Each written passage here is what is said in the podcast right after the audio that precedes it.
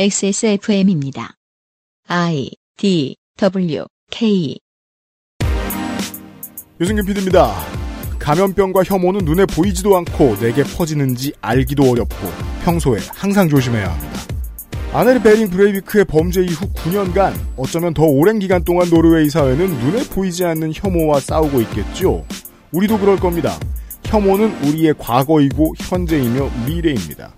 2020년 7월 마지막 주말에 그것은 알기 싫답니다.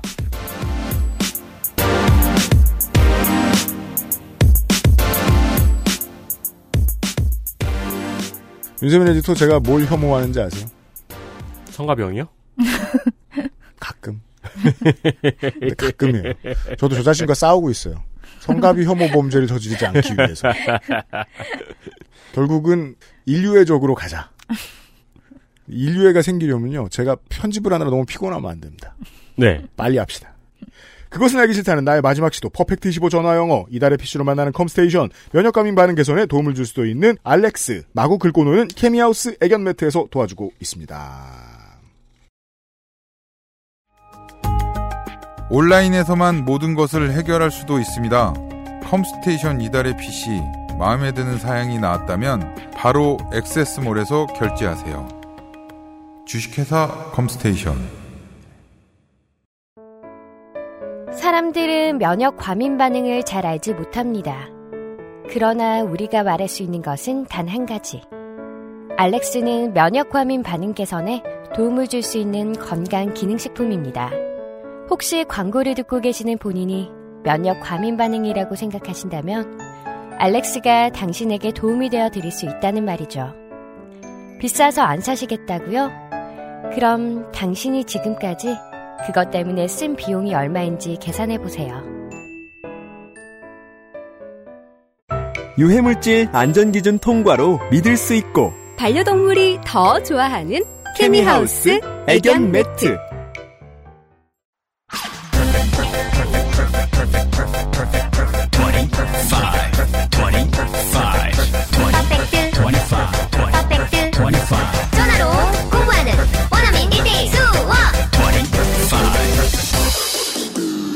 Why don't you call Perfect 25? 스카이프를 통한 1대1 수업 퍼펙트 25의 까다로운 티칭 테스트를 통과한 우수한 강사진 결정적으로 너무나도 인상적이게 저렴한 가격 언택트 시대에 걸맞는 접촉 없는 영어 강습 퍼펙트 25를 이용해 보세요. 유명상 PD님이 지금 이제 영어까지 광고맨이 되어서요. 요즘에는 이 광고 카피가 이렇게 점점 더 쿡 찌르면 이렇게 정형화된 카피가 슬슬 나오나 봐요. 완성형이에요. 그러니까요. 양산이 가능해졌어요. 네. 아, 보통 전화 영어의 경우에는 이제 비즈니스 영어, 여행 영어 등 이제 특정 강의 하나를 선택해서 수업을 진행하는 게 일반적이죠. 음. 근데 퍼펙트 25 같은 경우에는 프리토킹, 스피치, 글쓰기 훈련 등 11개의 과목 중 무려 5가지를 선택해서 강의 진행이 가능합니다. 어, 물론 시간표는 본인이 짜고요. 업계에서 퍼펙트 25가 유명한 이유입니다. 음. 한 가지 팁을 드리자면 사내 복지 제도를 잘 살펴보시면 강의 지원을 하는 회사가 많이 있습니다. 여러분이 그런 지원을 해주는 회사에 다니신다면 퍼펙트 25에 등록하시면 관련 증빙 서류를 철저하게 처리해 드리니까 비용을 절약할 수 있습니다. 이런 거 물어보기 전에 되게 무섭거든요. 음, 뭐 이런 거니까 증빙서를 주세요 그러는데 되게 막 귀찮아하거나 맞아요. 그게 뭔데요라고 물어볼까봐 네. 물어보기 전에 무섭거든요. 음. 어, 퍼펙트 25는 직접 철저하게 처리해 드린다고 먼저 말씀을 드립니다. 그렇습니다. 회사에서 웬만해서는 이런 거랑 도서 구입비 정도는 지원을 해주죠, 사실. 그럼요. 이거는 뭐 중소기업에서도 많이 지원을 해줍니다. 늘 영어 실력에 고민이 있으신 분들은 지금 당장 퍼펙트 25에 문의해 보세요. 그렇습니다. 북국영어 소장님은 전화 영어 수업 무슨 전화 외국어 수업 같은 거 들어보신 적 있나요? 어, 저 들어본 적 있어요. 아 진짜요? 네, 회사, 어느 언어요? 회사에서 네. 해주는 게 있더라고요. 아 진짜요? 네. 영어? 네, 영어. 괜찮아요? 뭐, 괜찮던데? 아 진짜요? 네. 여긴 더 괜찮아요. 왜냐하면 노동 조건이 좋거든요. 행복하게 일하는 선생님들이 있어요. 퍼펙트 25를 확인해 보시고요.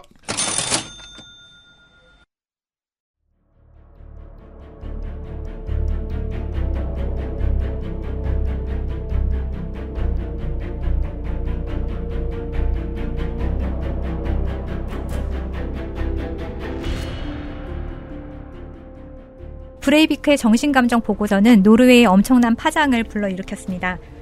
브레이비크가 정신적으로 문제가 있다는 것으로 결론이 나서 감옥이 아닌 병원에서 형을 살게 될 것이라는 보도가 나가자 여론이 들끓었습니다. 범인을 싫어하는 일반 대중과 범인의 의도가 동일해졌네요. 되게 아이러니한 상황인 거죠. 내노라 하는 정신의학자마다 각가지 의견을 냈고 형법상 정상이 그럼 뭐냐, 정상의 정의가 무엇이냐 이런 근본적 토론- 토론부터 시작해서 사형제도를 복귀시키자. 그러니까 정말 노르웨이 사람들의 분노가 얼마나 컸는지 아시겠죠. 네. 아 거기서 사형제 복귀시키잔 말은 웬만하면 안 나올 건데. 그러니까요. 아주 오랫동안 쌓여서 사형제가 없어진 것일 텐데 음, 복귀해야 그럼요. 된다. 그리고 법정 최고형인 21년형을 조정해야 된다. 늘려야 된다. 그러니까 음. 얼마나 화가 많이 났으면 그랬겠어요. 그리고 실제로 이 일 이후에 30년으로 조정이 됩니다. 그렇군요. 왜냐하면 사형제라는 것은 국가와 여론에 있어서는 담배 같은 거거든요. 음. 계속 참는 거예요. 네.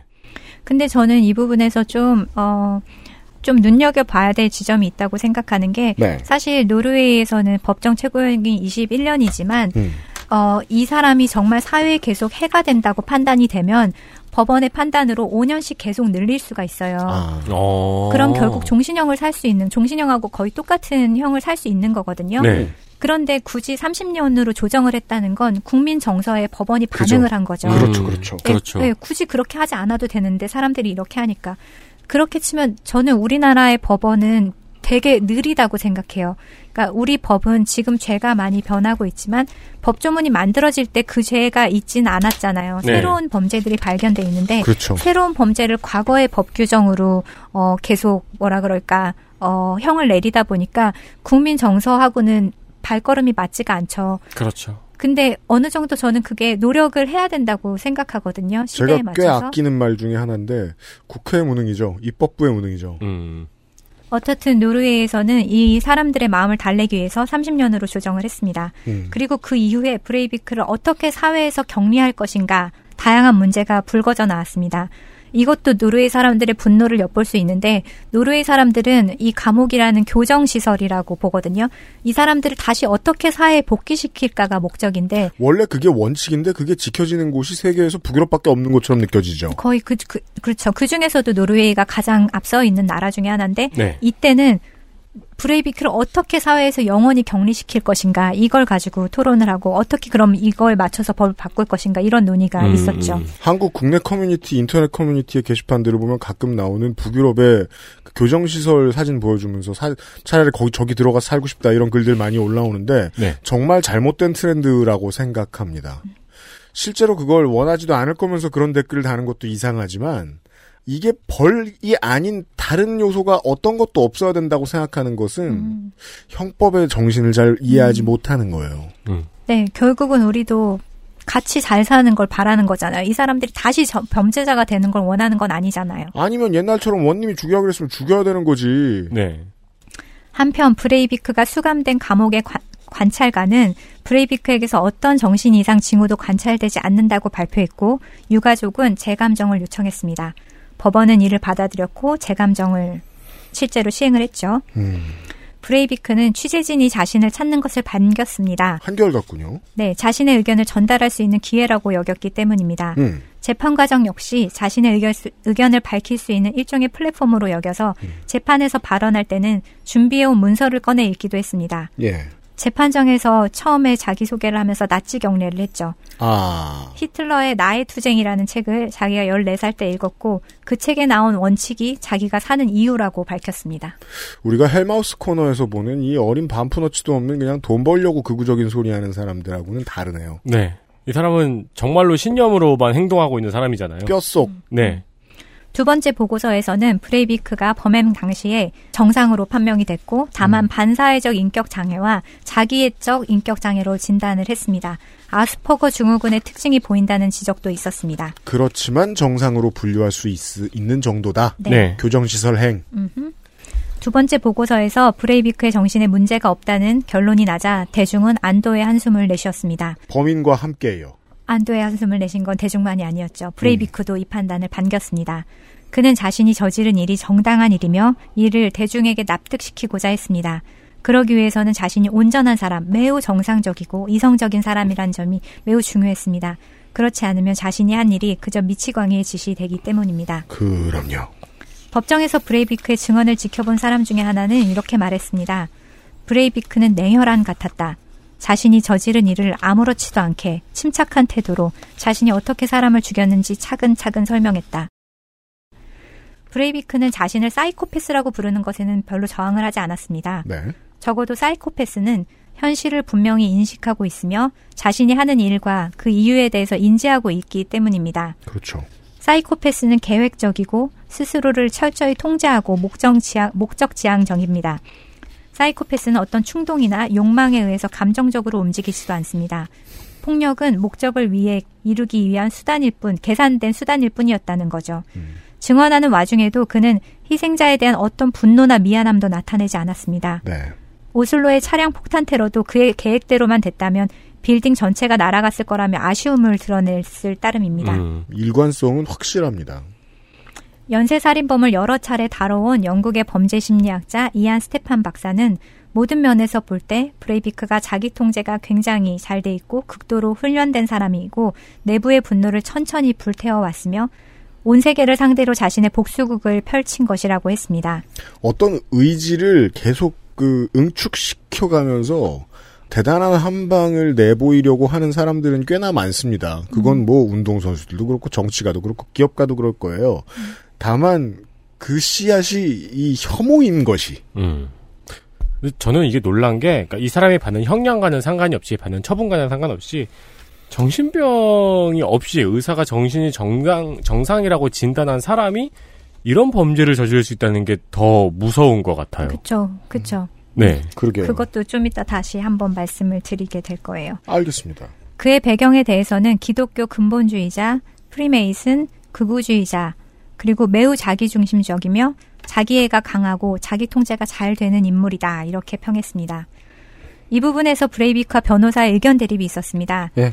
그의 변호사는 처음부터 브레이비크의 형을 줄이기 위해서 그가 온전하지 않은 정신 상태에서 저지른 일이고 실제로 정신병적인 문제가 있다고 주장했지만 브레이비크는 처음부터 이를 거절했습니다. 그죠. 그 고객을 우습게 봤죠. 예, 사람들이 자신을 정신병자로 알게 되면 자신의 저항 운동을 진지하게 받아들이지 않을까봐 염려했고 음. 그는 우테야 섬에서의 총기 난사를 유럽의 민족성을 지키기 위한 저항 운동 그리고 자신은 정상이라고 끝까지 주장했습니다. 음. 그리고 심지어 법원이 자신을 정신병자가 아니라 정상이라고 인정할 경우에는 판결 받아들이겠다. 나 항소 안 한다. 정상이라고 해주기만 하면 음. 이렇게까지 말을 했습니다. 결국 브레이비크는 법정 최고형인 21년 더하기 예방 구금 대상형을 받았습니다. 제가 아까 말씀드린 5년씩 추가해서 종신형을 살 수 있는 음, 네. 그게 예방 구금 대상형이고요. 네. 당시 32살이던 브레이비크가 최고형을 다 살아도 나오면 53세. 너무 젊다. 그러게요. 절대 사회 복귀해선 안 된다는 여론이 일었고 2001년 도입한 예, 예방 구금을 적용하면 이론상으로 정시- 종신형이 가능합니다. 음. 형 만료 이후에도 수감자가 여전히 사회에 위협이 된다고 판단할 경우에 5년씩 연장하는 거죠. 네. 제가 그래서 노르웨이에서 21년 더하기 예, 예방 구금 대상자로 선정된 사람이요. 선정된 게 아니라 선고받은 사람이요. 그렇죠. 이 사람들이 어떤 범죄를 저질렀는지 찾아봤어요. 네. 그러니까 노르웨이에서 가장 사회에 위협이 된다고 생각하는 게 어떤 범죄인지인 거죠. 음. 자녀나 의붓 자녀를 성폭행한 것, 음. 아동 성폭행, 그리고 가석방 기간에 범죄를 저지른 것. 그게 꼭 살인 같은 강력 범죄가 아니라도 가석방 기간에 범죄를 또다시 저지른 사람, 네. 그리고 친족을 살해한 사람, 음. 그리고 직위를 남용한 성범죄. 뭐 예를 들어 의사가 미성년 에, 환자를 추행하거나 강간했다 아, 이런 네, 거요. 네, 네. 그리고 어, 희생자가 다수인 경우 브레이비크가 그렇죠. 그리고 범행 과정에서 경찰을 살해한 경우 이런 경우들이 21년 더하기 그 예방 구금을 아. 선고받았었더라고요. 가장 악질적인 범죄이기도 하고 여론이 가장 안 좋은 범죄이기도 하네요. 그렇죠. 네. 그렇죠. 판결이 어떻게 보면 진화해 온 것 같아요. 여기에서 이런 음. 범죄의 국, 어, 선고 그러게요. 내용을 보면. 음. 어, 한 가지 인상적인 에피소드가 있었는데 브레이비크가 총을 들고 무차별 난사를 하는 중에 10살짜리 소년에게 총을 겨누었는데 이 소년이 눈물을 흘리면서 나 죽고 싶지 않아요. 나 살고 싶어요. 우리 아빠도 죽고 없어요. 난 아빠가 없어요. 라고 말하자 남자는 소년을 살려주었습니다. 음. 왜 그랬을까요? 그러게요. 브레이비크는 어떤 남자일까요? 겉으로 보기에는 성공한 청년 CEO처럼 보이는 옷 잘 입고 향수까지 뿌리는 이 남자는 어떤 삶을 살았기에 이런 괴물이 되었을까? 그걸 좀 봅시다. 태어난 해는 저랑 같은데 음. 뭐 어떻게 살았을지는 알 수가 없습니다. 1979년 2월 13일에 태어난 안데르스 베링 브레이비크는 노르웨이에서 태어났습니다. 아버지는 외교관 출신의 경제학자 옌스 브레이비크고 파리와 런던에서 외교관으로 일했습니다. 엄마 벤케 베링은 간호사였습니다. 그러니까 안데시 베링 브레이비크는 엄마 성 아빠 성을 딴 거죠. 그렇죠. 브레이비크는 브레이비크 부모는 해외에서 만난 것 같습니다. 음. 갓난 아이였을 적에 런던에 데려가서 살았고 1년이 채 되기 전에 한 살이 되기 전에 어, 두 사람이 별거에 들어가면서 이듬해에는 완전히 따로 살기 시작했습니다. 이혼 후에 아빠인 옌스 브레이비크가 양육권 소송을 걸었지만 패소했고요. 네. 그리고 두 사람 모두 브레이비크를 제대로 보살피지 않았습니다. 요게 좀 비극이죠. 이렇게 되면. 음. 네. 이긴 쪽에서 아이를 더 보살 잘 보살피지 못할 때. 네. 음. 그리고 보시면 나이가요.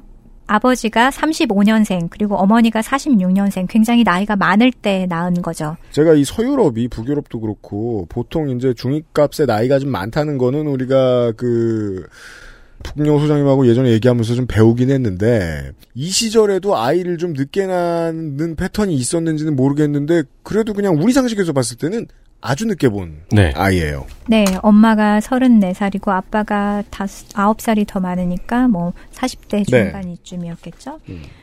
벤케는 임신했을 때 굉장히 후회했다고 해요. 낙태하고 싶어 했지만 3개월이 지나서 어쩔 수 없이 낳았고 이후에도 아이가 자기 삶의 걸림돌이라고 생각했다고 합니다. 아이가 자신의 삶을 갉아먹는다면서 모유 수유도 일부러 일찍 끊었다고 해요. 그래서 요 오슬로에 있는 이, 이 아빠 옌스의 그 아파트에서 살았는데 옌스가 온 날이면 둘이 자주 싸웠고 엄마는 아이를 그냥 내버려 두고 방치했다는 증언이 이웃에게서 나왔습니다.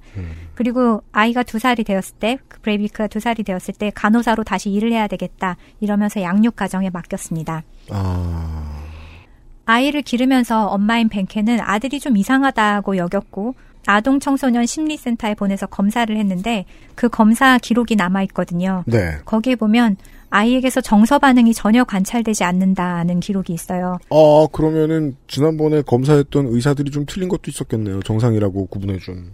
아이가 웃지도 않고 울만한 상황에서도 울지 않고 친구들과 어울리려는 욕구가 전혀 없고 정리정돈에 매우 집착하더라. 음.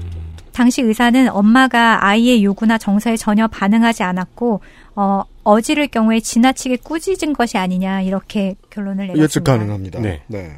당시 노르웨이 아동 청소년 심리센터의 심리학자가 브레이비크에 쓴 보고서에 따르면 그의 모친의 양육 방식이 매우 염려스럽다.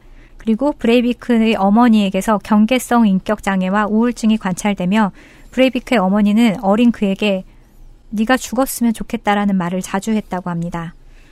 아이에게서 억지 웃음이 관찰되고 감정에서 우러나오는 웃음이 아니라 환경에 대한 적응 같은 것 웃으면은 사람들이 좋아하니까 웃는 거지 진짜 아, 그렇죠. 웃어, 음, 웃어서 네. 웃는 게 아니라는 거죠.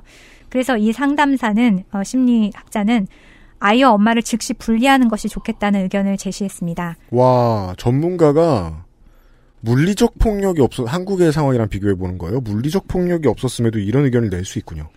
노르웨이는 자식에 대한 폭력 자체가 금지된 나라라서 그리고 그 폭력의 규- 그 폭력의 정의가 한국하고는 굉장히 많이 다르기 때문에 정도의 차이가 있긴 하겠지만 이 사람이 봤을 때도 굉장히 심한 학대였고 음. 그런 폭력의 정황도 보였고 아이를 성적 대상화했다는 이야기까지 있었습니다. 아. 아, 근데 예. 아동 청소년 심리센터의 심리학자가 부모와 당장 격리하는 게 좋다는 것은 가장 최고의 경고네요. 그렇겠죠. 가장 위험한.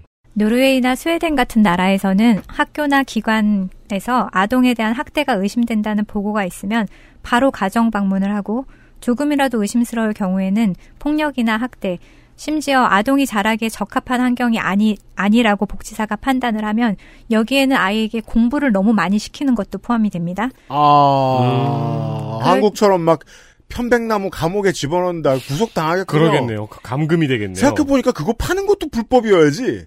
그거 Anyway. 밖에서 잔 거잖아요. 어, anyway. 아, 그래요? 밖에서 잔 거요. 그러면 정말로 이거는 감금이죠. 학대일 것 네. 같아요. 그러면 아이를 복지사가 그렇게 판단하면 데려갑니다. 음. 그래서 국가가 친권을 침해하는 것이라 국가에 대해서 친권을 침해하는 거라고 소송하는 경우가 제법 많았어요. 그러니까 음. 그렇게 굴 수 있는 부모는 반항하겠죠. 예, 강제력이 굉장히 센 편이었기 때문에 이제 음. 친권을 침해한다, 나라가 친권을 침해한다 이렇게 소송하는 경우도 제법 있었고. 근데 이게 참 대단한 게 시간표가 참 세상마다 다른 게 80년대였을 거 아니에요. 이 아이가 어렸을 이 사람이 어렸을 음, 때니까 음. 80년대 초중반 후반 이럴 텐데 음. 그때면 우리 동네에는 안 맞고 자라는 애가 없을 때였는데. 네.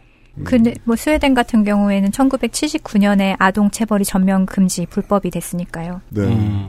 음. 브레이비크가 4살에서 5살이 될 무렵에 아동 청소년 심리센터에서 근무하던 당시 의사는 당장 어머니에서 분리해야 된다고 다시 말을 했으나 복지국의 판단으로 분리하지 않았고 대신 주말에만 양육 가정에 맡기는 것으로 결론을 내렸습니다. 아, 네. 이런 아슬아슬한 경우들도 많았겠죠. 그런데 그럼 이 브레이비크의 엄마는 왜 그랬을까? 음. 엄마 벤케. 벤케를 보면 벤케는 8살에 어, 벤케의 아빠 그러니까 브레이비크의 외할아버지죠.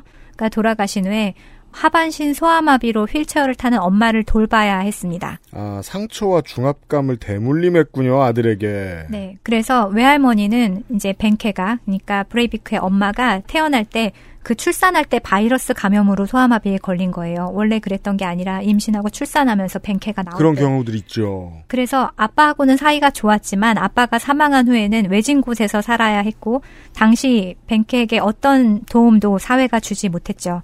그래서 어린아이로서 항상 엄마를 돌봐야 했는데 8살 이후부터는 아빠가 없었으니까 음. 벤케의 엄마는 편집증, 피해망상, 환각 이런 정신질환이 있었고 늘 벤케를 꾸짖으면서 너 때문에 내가 이 병에 걸렸다. 너 음. 때문에 내가 소아마비가 된 거야. 벤케를 이렇게 꾸짖고 탓하면서 음. 학대를 한 거죠. 그래서 벤케는 학교도 제대로 다니지 못했고 친구도 없었습니다. 아, 참, 참 신기한 게. 이래서 20세기, 21세기의 인류가 아직 후진한 거라고 생각하는 게, 이런 복지가 가장 촘촘한 나라에서도, 당연히 이런 경우는 있죠. 음. 그리고 브레비크의 엄마는 17살에 가출을 해서 미혼모가 된 후에 직장 생활을 하고 간호사로 살다가 안데시 브레이비크의 아빠를 30대가 넘어서 만난 거였죠. 네. 그렇군요. 어, 1983년, 그러니까 4살, 5살 무렵에 안데시가 이 부모가, 안데시 부모가 법적으로 이혼 절차에 들어갔습니다. 이혼 소송에 들어갔습니다. 안데시 브레이비크가 이렇게 살고 있다는 얘기를 들은 아빠 옌스는 양육권 소송을 진행을 했는데 처음에는 브레이비크를 아예 양육 가정에 맡기기를 원했던 벤케가 어, 남편이 아, 옌스가 양육권 들어가겠다. 소송을 어, 걸자 갑자기 태도를 바꿔서 아 내가 키울 거야 내가 키울 수 있어 이러면서 법원에 호소를 했고 아, 이런 경우들 저도 덜어 들은 적이 있어요.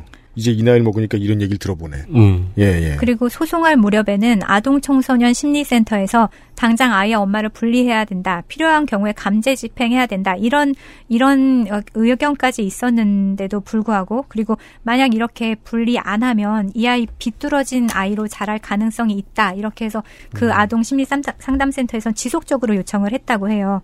그랬는데 복지국의 힘이 더 세거든요. 그 결정 권한은 복지국의 아동 복지국에 있는데 네. 거기서 조사를 해 보니까 어, 유치원에 물어봤는데 애가 아무 문제 없다고 한다. 유치원에서 괜찮다고 한다. 음. 그러면 너희가 정 그러면 사회복지사가 뭐 정기적으로 방문해서 점검하는 조건으로 엄마에게 양육권을 유지하자 이렇게 판결이 내려졌다고 해요.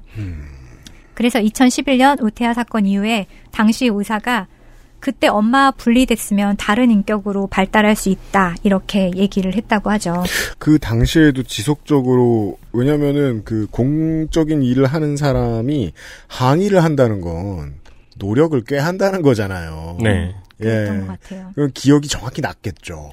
그리고 이 사람이 당시에 굉장히 유명한 아동 심리학자라고 했었는데 이 사람의 주장이 있었어요. 3대 가설이라는 게 있는데 학대가 3대째가 되면 가장 큰 피해가 나타난다. 어. 3대째 아이에게 가장 큰 폭력성이나 이런 음. 게 발견이 된다. 그래서 이 중간에 이거를 분리시켜 줘야 된다. 이런 의견을 주장했던 사람이라고 해요. 아 그런 연구도 할 수 있겠군요. 네, 그래서 그 사람이 그런 연구를 하는 사람이었기 때문에 딱 봤을 때 안데시 브레이비크가 3대잖아요. 네. 이 사람이 조사를 해봤을 거 아니에요. 음. 그래서 굉장히 위험하다고 판단을 했다는 음, 거죠. 음. 근데 제가 이 이걸 보면서 마음이 되게 아프기도 하고 음. 또 어떻게 보면 우리나라 같은 경우엔 전쟁이 있었잖아요. 음. 그러고 굉장히 폭력적인 경험이 많았잖아요. 네. 그러면 부모님들이 자식들에게 되게 살갑거나 따뜻하거나 좋은 부모가 아닐 수 있는 환경이었다고 생각하거든요. 많은 경우에.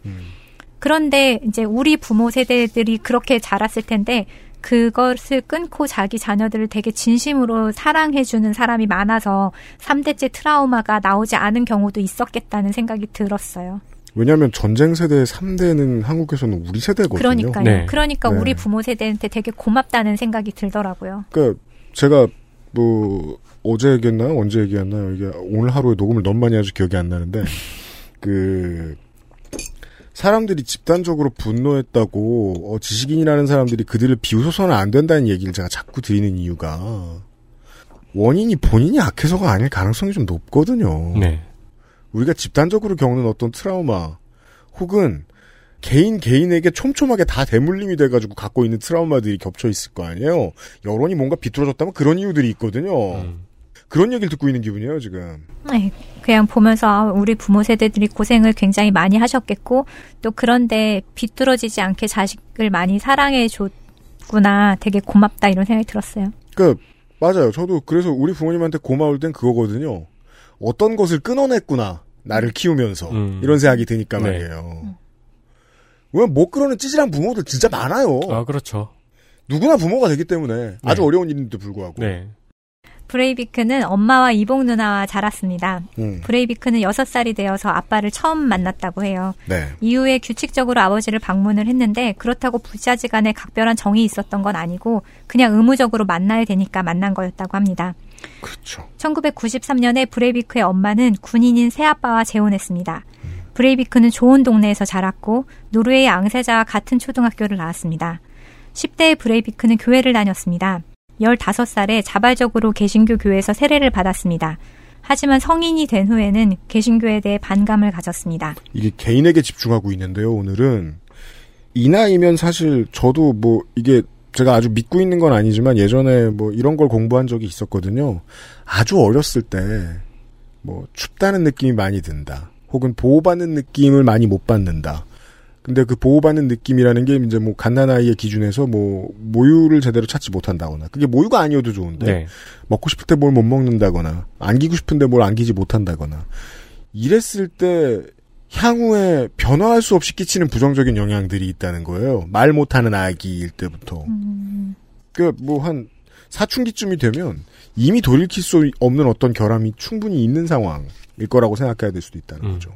예, 그런 일이 있다면 사회가 어떻게 막을 수 있고 또 그 그걸 어떻게 뭐라 그럴까 완충지대 같은 거를 만들어 줄 수 있을지 고민이 되게 많이 필요한 지점인 것 같아요. 음. 제가 이거를 보면서 지난번에 추리 소설에서도 말씀을 드렸지만 되게 많은 북유럽의 추리 소설이 아동 시절에 부모에게 뭐 학대를 당했다거나 뭐 리스베 살란더 같은 경우에는 시스템의 학대를 당했다거나 이런 걸 굉장히 많이 다루고 있거든요. 맞아요. 밀레니엄에 보면 꼭 기승전결의 기 부분이 다 프리퀄이에요. 그러니까요. 예. 그래서 북유럽에서 사회 전체적으로 preventive 정책이라고 하는데 예방적 정책을 쓰다 보니까 많이 다룰 수밖에 없는 내용인 것 같아요. 예방에 천착해야 돼요. 맞아요. 그래서 15살에 세례를 받고 근데 SNS에 이런 글을 썼다고 해요. 이 SNS 에 이런 글을 썼다고 아, 해요. 네. 네. 알았어요. 요즘 교회는 교회가 아니다. 사제들이 청바지를 입고 팔레스타인을 위해 행진하는 꼴이라니. 교회는 쇼핑센터 같이 되어버렸다.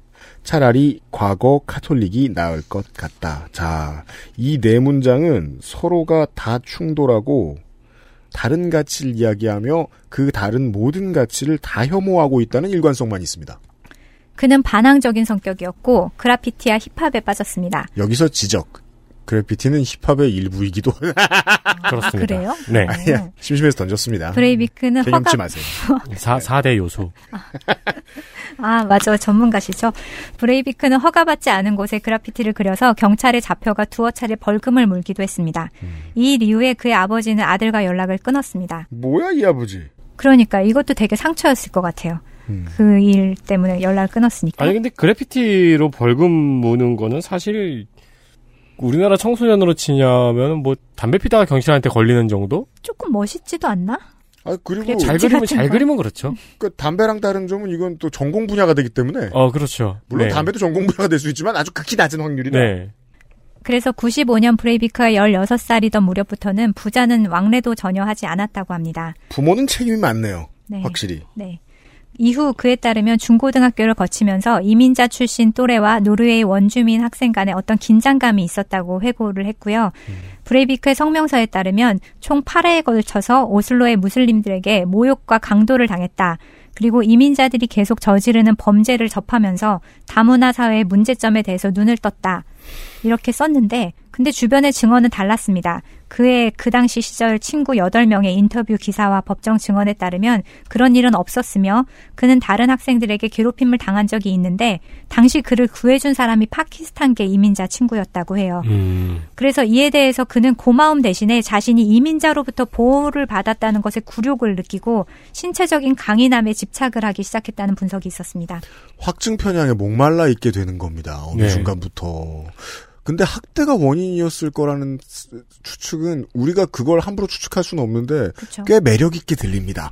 타당하게 들립니다. 설득력이 커요. 이, 이 사람이 평탄한 어린 시절을 갖지 않았다는 건 이제 다 알게 됐고 음. 그다음 파키스탄계 이민자 친구와 그 이후로 가까워졌었대요. 음. 그렇지만 브레이비크가 전학을 가면서 연락이 끊어졌다고 합니다. 음. 어, 그리고 이것과는 별개로 어린 시절에 무슬림계 친구들이 무리를 지어서 다니면서 다른 친구들을 위협했던 적은 있었던 것 같아요. 이게 피해자가 이 사람이 아니었더라도 이런, 이런 경향성은 있었던 것 같아요. 그리고 확증 편향이 있는 사람은 주로 그걸 기억하고요. 그래서 그의 성명서는 인터넷에 떠도는 문구를 수없이 인용하고 있으며 미국의 어, 유나바머 오클라호마 테러 사건의 성명서를 그대로 차용을 하고 있습니다. 실제로 제가 제가 이 성명서를 조금 봤는데 네. 이게 뭔 소리야 싶을 정도로 막 현학적이고 막 철학적인 말을 막 갖다 놨더라고요. 음. 근데 이게 진짜 미국의 그 유나바머 그 테러리스트의 성명서랑 거의 비슷했어요. 테드 카친스키 1942년 유나 바모라고도 알려진 미국의 테러리스트, 수학 교수, 연쇄살인범. 뛰어난 공부 실력으로 조기 졸업을 거듭하며 하버드에 입학했지만 가는 곳마다 왕따를 당했고 24세 UC 버클리의 기하학 교수가 되었지만 사표를 내고 원시적인 생활을 하기 시작합니다. 혼자 살며 폭발물에 대해 배운 카친스키는 알려진 것만 16번의 폭탄 테러로 26명의 사상자를 발생시켰지만 치밀한 계획으로 17년간 붙잡히지 않았습니다.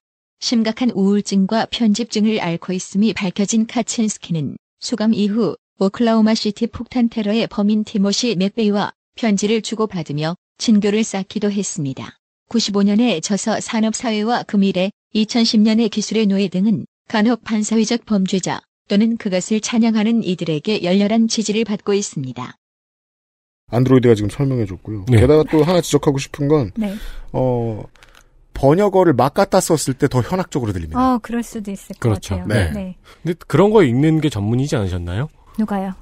어, 북공여우님이요. 어떤 번역을 아니 아니 어떤 현학적이고 어려운 책들. 아, 어, 전 그런 거 진짜 잘 안 읽히더라고요. 아 그래요?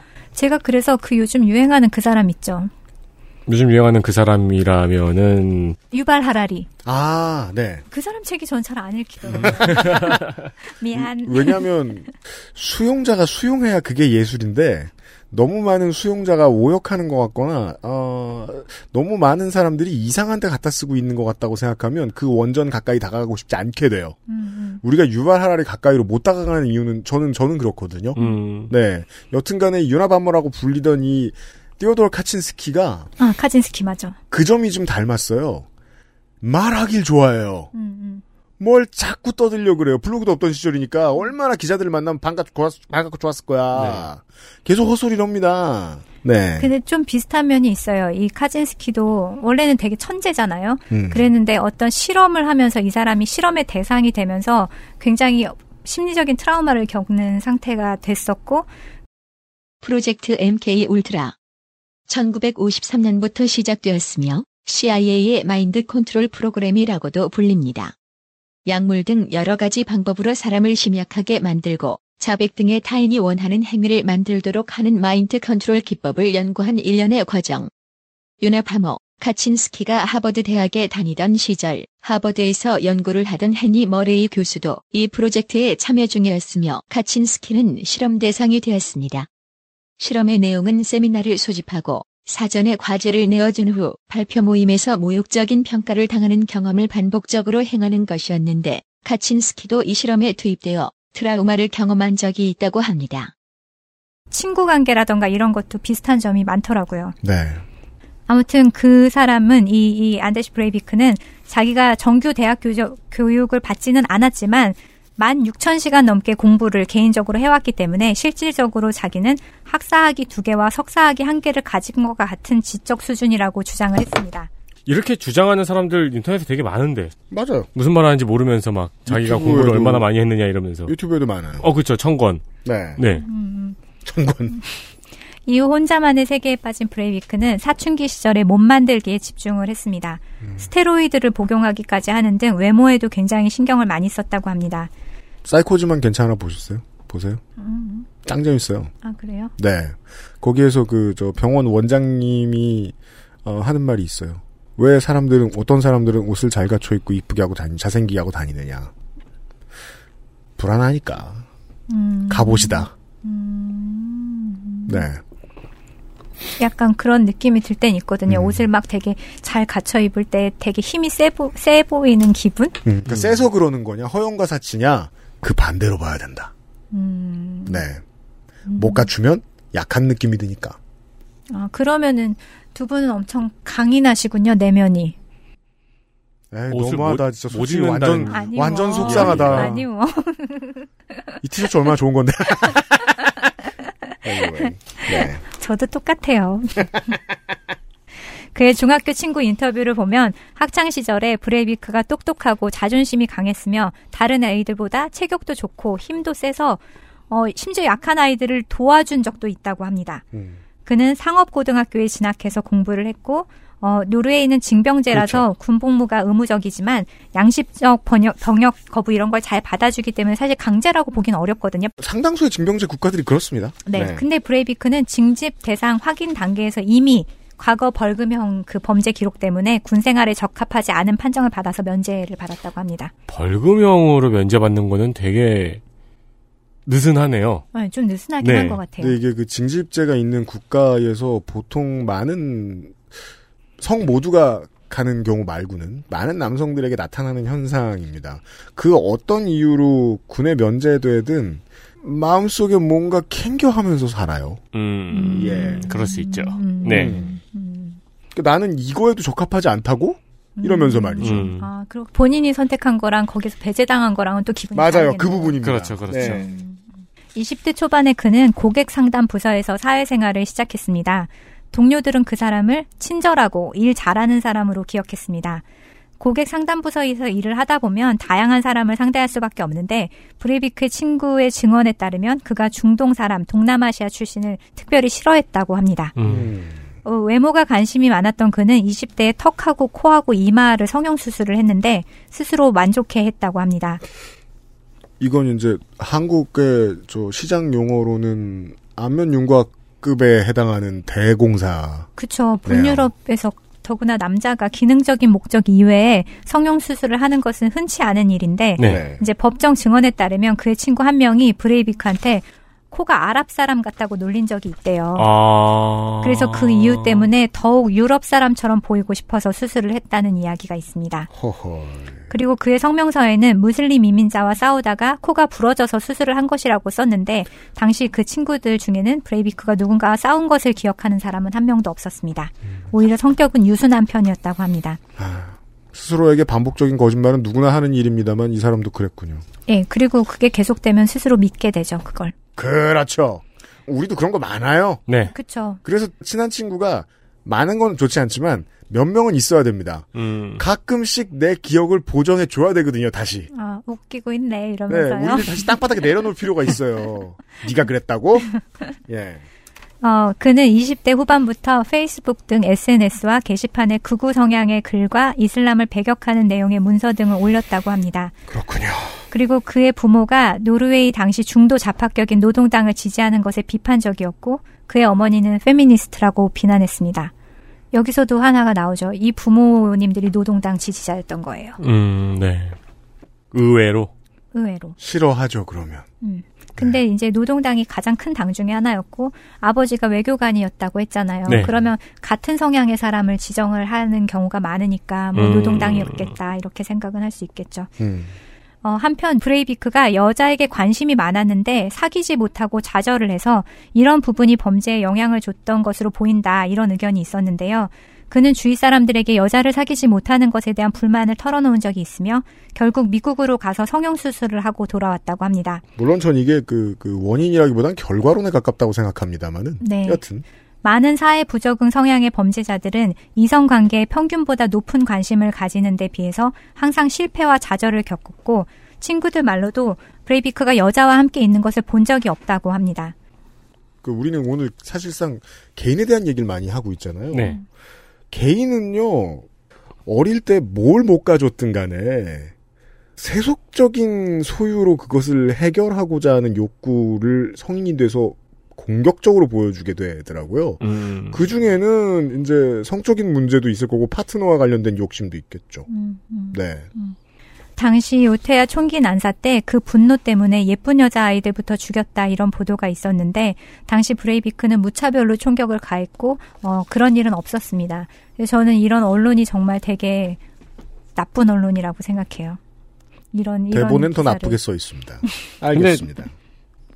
얼른 생각해도 불가능하잖아요. 그러니까요. 왜냐면 가방에서 총을 꺼내는 순간에 사람들은 도망을 갔을 텐데 거기서 뭐 예쁜 여자를 골라서 죽인다는 거는 조금만 생각해봐도 말이 안 되는 이야기인데. 그러니까요. 당장 뭐라도 자극적인 걸로 끌기 위해서 네. 이런 걸 쓴다는 게 참 그러네요. 때로는 화장을 하기도 했었다고 합니다. 행동도 여성스러워서 여성적이다, 게이 같다 이런 말까지 들었는데 스스로 그 말을 굉장히 싫어했다고 합니다. 한 친구는 브레이비크가 커밍아웃을 할 용기가 없는 게이고 심각한 우울증이 있어 보인다고 말했습니다. 이것도 언론이 굳이 주목할 만한 내용은 아니지 않을까 응, 그럴 수도. 싶네요. 학교에서 바느질과 뜨개질을 가르치는 것도 비판했습니다. 어, 남자답지 못하고 성 역할에 대해서 구식이라고 그런 그 성 역할에 대한 구식 고정관념을 갖고 있었는데 네. 실제로 그렇지만 이 학교에서 바느질과 뜨개질을 배웠기 때문에 이 경찰 제복을 스스로 재봉틀로 만들어서 입었었죠. 아 진짜요? 아. 제복을 산 게 아니고. 네. 어. 그리고 실제로 친구들의 말에 따르면 짧게 만나거나 성매매 이외에는 제대로 이성교제를 한 적이 없어 보입니다.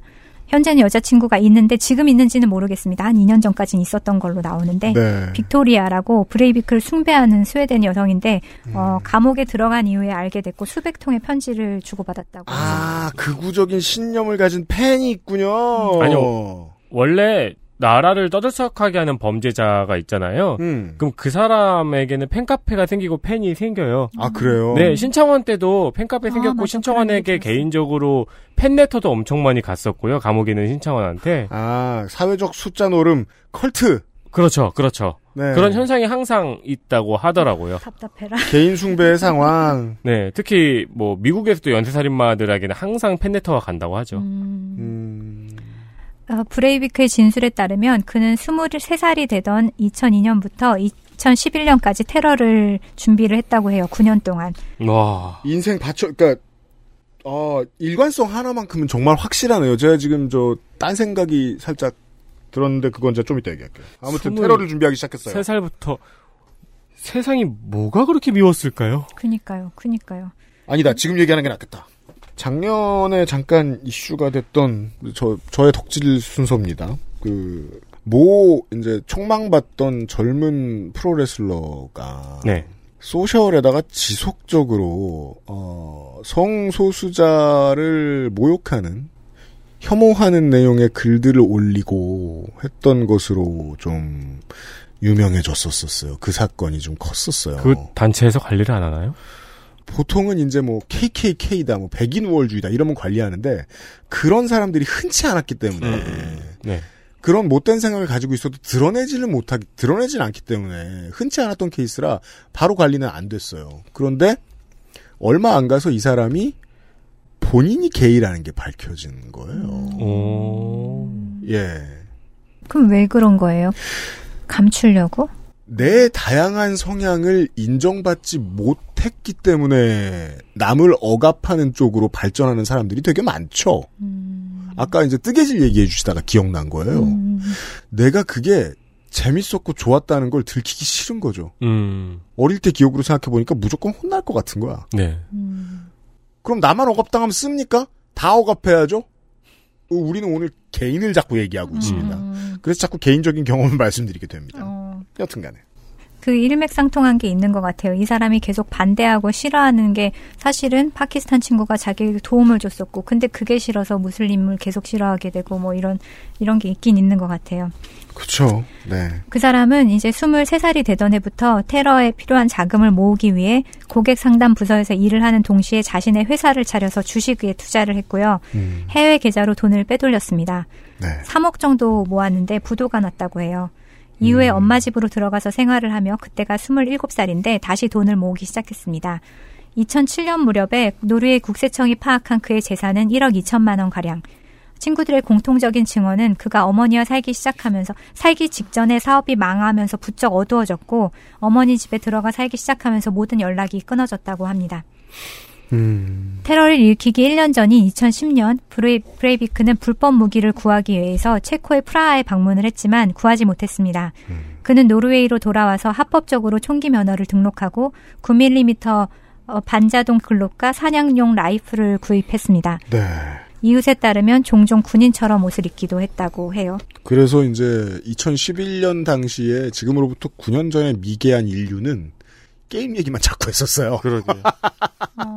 이 Modern Warfare 2는 실제로는 굉장히 명작인데. 음. 예, 그렇죠. 여튼. 혹자는 게임도 마- 말씀하신 것처럼 테러의 원인 중에 하나라고 지목을 했고 어, 브레이비크가 자신의 페이스북에 가장 즐기는 게임으로 Call of Duty라는 게임을 말했는데 그래서 Duty 이제- Modern Warfare 2입니다. 그래서 아, 게임을 그래요? 모르던 사람들이 Call of Duty에 대해서 알게 됐죠. 그때. 네, 여튼. 그럼 그 장면에서 우테아 섬에서 했던 범인 그리하여 노러시안 미션에 대한 이야기도 많이 나오고. 그렇습니다. 그러니까 역설적으로 이 음. 전쟁의 비인간성에 대해서 가장 통렬하게 고발한 이 미션, 이 작품이 역풍을 맞게 되는 음. 계기가 됐죠. 근데 이 게임을 원인이라고 하기는 뭐 당연히 부족한 게이 모던 워페어는 Call of Duty 시리즈에서 가장 많이 팔린 게임입니다. 그러니까 그래서 이제 그 에디터의 설명은 아니 세계에서 가장 많이 팔린 게임 중에 하나가 테러의 원인이라고 하면 나머지 테러리스트가 안 된 사람들을 모욕하는 거잖아요. 그렇죠. 여튼 스스로가 근데 뭐 이것을 가지고 연습을 했다고 했을 수는 있겠죠. 아니면 자기가 이 게임을 한다는 게 이게 내가 주- 재밌어서 하는 게 아니라 나의 사명을 위해서 나를 train하는 거다. 뭐 이렇게 맞아요, 말했을 수 맞아요. 있는 것 같아요. 네. 그리고 또 친구들과 했던 이야기 내용에 따르면 동물을 학대했다는 이야기도 있습니다. 음 그렇군요. 스웨덴의 국방대 비대칭 위원회 연구소의 연구소장은 브레이비크가 인터넷에 올린 선언문의 내용을 봤을 때 그는 가상세계에 빠져서 현실과 가상을 구분하지 못하는 것 같다. 그리고 그의 사진을 보면 하나같이 옷을 잘 갖춰 입고 깔끔한 면도에 말끔한 자세로 성공한 젊은 CEO 같이 보이거든요. 음. 그리고 그가 사업을 하기는 했지만 사업 자체에 흥미가 있었던 것은 아니고 그 활동을 유지하기 위한 수단이었습니다. 그리고 이 과정에서 재산이 거의 바닥이 났죠. 테러를 준비하면서. 아 그렇군요.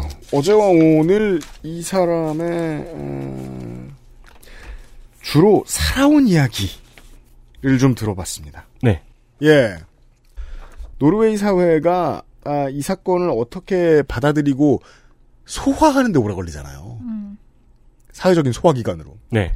어떻게 소화했는가에 대해서 더 설명을 해주실 텐데 아, 오늘 이 사람에 대한 시시콜콜한 이야기를 들어본 게 도움이 좀 됐어요.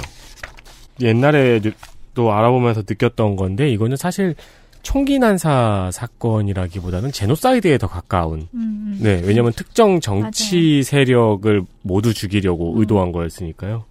그렇습니다. 음, 맞아요.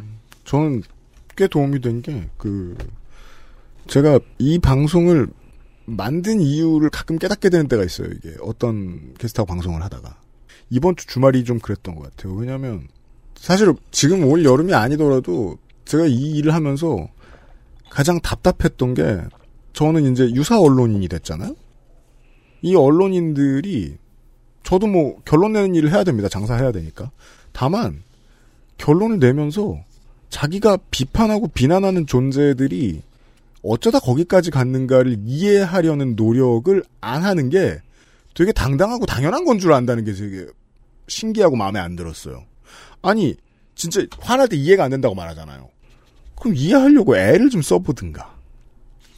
그래야 다음번에 당신이 비판한, 비난한 그 나쁜 일이 안 생길 거 아니야. 저는 어, 희생자 또는 피해자 들의 분노 그래서 이 사람에 대해서 듣고 싶지도 알고 싶지도 않고 그런 마음도 이해가 가요. 그런데 말씀하신 대로 이 일이 다시 발생하지 않게 하려면 이런 사람들에 대한 프로파일이 분석이 돼야 되고 그래서 이런 사람들이 이, 아까도 그 의사가 분리됐으면 막을 수 있다고 했잖아요. 네. 네. 그런 그런 일을 하기 위해서 이런 거를 하는 거죠. 이 사람이 특별히 불쌍하기도 하고 알고 나면 또 불쌍하기도 해요. 그렇지만 이 사람을 불쌍하게 여기지 않는 사람들의 마음도 이해는 가거든요. 그런데 이런 일이 다시는 없어야 되니까는 연구를 하는 거죠. 실제로 지금 인류는 그 프로파일을 이용하고 있고요. 음. 프로파일러가 국회의원이 될 만큼. 음. 현대 공화정, 현대 시민사회는 더 이상 다수가 이해 못하는 사람의 목숨을 빼앗지 않아요. 그러고 싶어 할진 몰라도 그걸 인정하는, 정 공식적으로 인정하는 국가는 저는 이제 현대사회에 없다고 알고 있거든요? 네.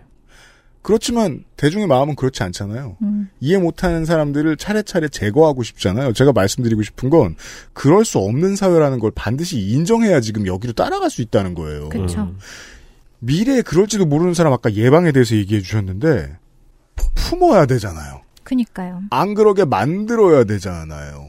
서로 대립하는 집단에서 상대방의 저쪽이 죽이고 싶고 싫을 텐데 결국 그 마음에서 벗어나야 되거든요. 나도 건져야 되고 저쪽도 건져야 되는데 그러자면 이런 정도의 연구도 필요합니다.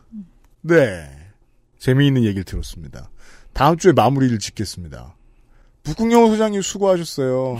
네, 감사합니다. 다음 주에 옷을 잘 입고 나오면 될 거 아니야. 기대할게요. 오, 이거보다 어떻게 더 잘 입으라는 건지 모르겠네. 다음 주에 봬요. 네, 다음 주에 뵙겠습니다. XSFM입니다. 지금 유리한 가격대의 부품, 지금 가장 핫한 하이엔드 장비, 아니면 고장 리포트가 적은 부품으로 이루어진 사무용 PC까지 당신이 찾는 데스크탑을 상담 없이 구입할 수 있는 기회, XS몰에서 컴스테이션 이달의 PC를 찾아주세요.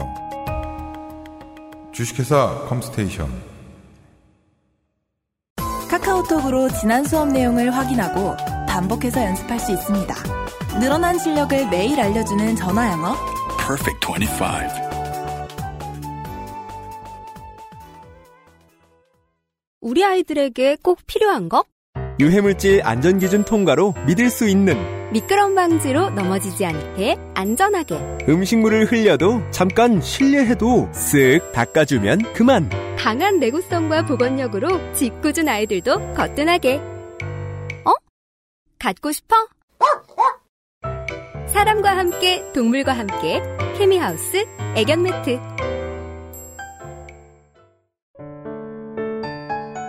면역 과민 반응 개선용 건강 기능 식품 알렉스. 면역 과민 반응 개선 기능으로 국내 최초 식약처 개별 인정을 받았습니다.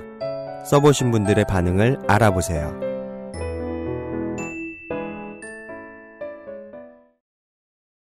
얘기가 길어요. 그러게요. 제가 그 어, 홍석사나 일본 기계 있죠?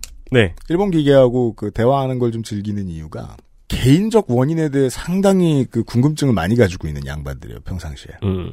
저 사람은 왜 그랬을까? 네. 물론 그 김민아 아저씨도 그런 사람인데 너무 바쁘다 보니까 음. 질문을 잘 안 해요. 김민아 아저씨는 그리고 확실히 통사 전문이에요. 그렇죠. 네. 그 빨리빨리. 뭐 이유가 있었겠지. 이런 편이라. 아, 근데 저는 정말이지 모든 청취자 여러분들이 그래서 시사 프로를 소비하시는 거겠습니다만은 어 1에서 100까지 다 궁금합니다. 근데 그 1에서 100은요. 탈탈 털어보면요. 1에서 99는 개인이더만요. 네. 예. 오늘 한 2에서 98 정도의 얘기를 들었어요. 어제 1을 들었고 네. 다음 주에 100을 들을게요. 그 몇 년 전까지만 해도 그런 생각을 했었거든요. 우리나라는 정쟁이 심각하다고 해도 극우 정당이나 극우 단체는 없잖아. 라는 생각을 했었는데 네. 버젓이 생겼잖아요. 뭐 극우라고 하기엔 아직 좀 부족할 수 있겠지만 음. 네. 나올 거 다 나왔어요. 그렇죠. 나올 거 다 나왔어요. 그렇게 치면은 이 사건에 대해서 우리가 노르웨이에 대고 이 사건을 가지고 우리나라가 조금 배우려고 한다. 이 사건을 공부를 해서 그럼 노르웨이가 싫다고 말하진 않을 거예요. 왜냐하면 제가 또 그 다른 예측은 몰라도 어, 그 타이밍 예측은 많이 틀리는데요. 제가 이집 냈을 때가 였나? 2009년이었나? 2010년이었나? 네. 한국에서 인종과 관련된 극한의 혐오 범죄가 한 5년에서 10년 내로 찾아볼 수 있지 않을까 한다. 음. 라고 예측했어요. 근데 아직 그 정도는 오지 않은 것 같아요. 대신 2세, 3세들이 한국 사회에 정착하고 지역별로 민족 구성이 달라진 것이 완연해진 향후 몇십 년 사이에는 이런 일이 생길 겁니다. 한국 입장에서만 생각해서 좀 이기적이긴 한데요. 한국은 그 일이 있기 전에 예방할 수 있어요. 왜냐하면 사전에 입은 상처가 너무 많은 국가들이 주변에 너무 많기 때문입니다. 노르웨이 입장에서도 너희는 예방을 해라라고 말을 네. 해주겠죠. 아니 뭐 코로나19 가지고 한국에 물어보러 오듯이 그렇죠. 이런 일 생기기 전에 어, 해외의 정부와 지자체로부터 많은 도움을 받았으면 좋겠어요 한국이 네. 올 겁니다. 그렇죠. 그러면 그때 또 프로파일 뒤지고 있을 거예요. 어릴 때 학대를 당했다고. 그렇습니다. 그 전에 잘할 일이 뭐가 있는가를 알기 위해서 이런 이야기들 들어보고 있습니다. 다음 주에 북극여우 소장한테 결론을 들을 겁니다. 아, 부소장님 다음 주에 다시 만나 뵙겠고 저희들 이만 물러갑니다. 유승균 PD하고 윤세민 에디터였습니다. 듣느라 수고하셨어요. 청취자 여러분. 다음 주 이 시간까지 안녕히 감사합니다. 다음 주에 만나요. XSFM입니다. I D W K 저 북극 북신가요? 저 북수 이게 입에 붙었네. 큰일 어, 부소장님이 괜찮네요.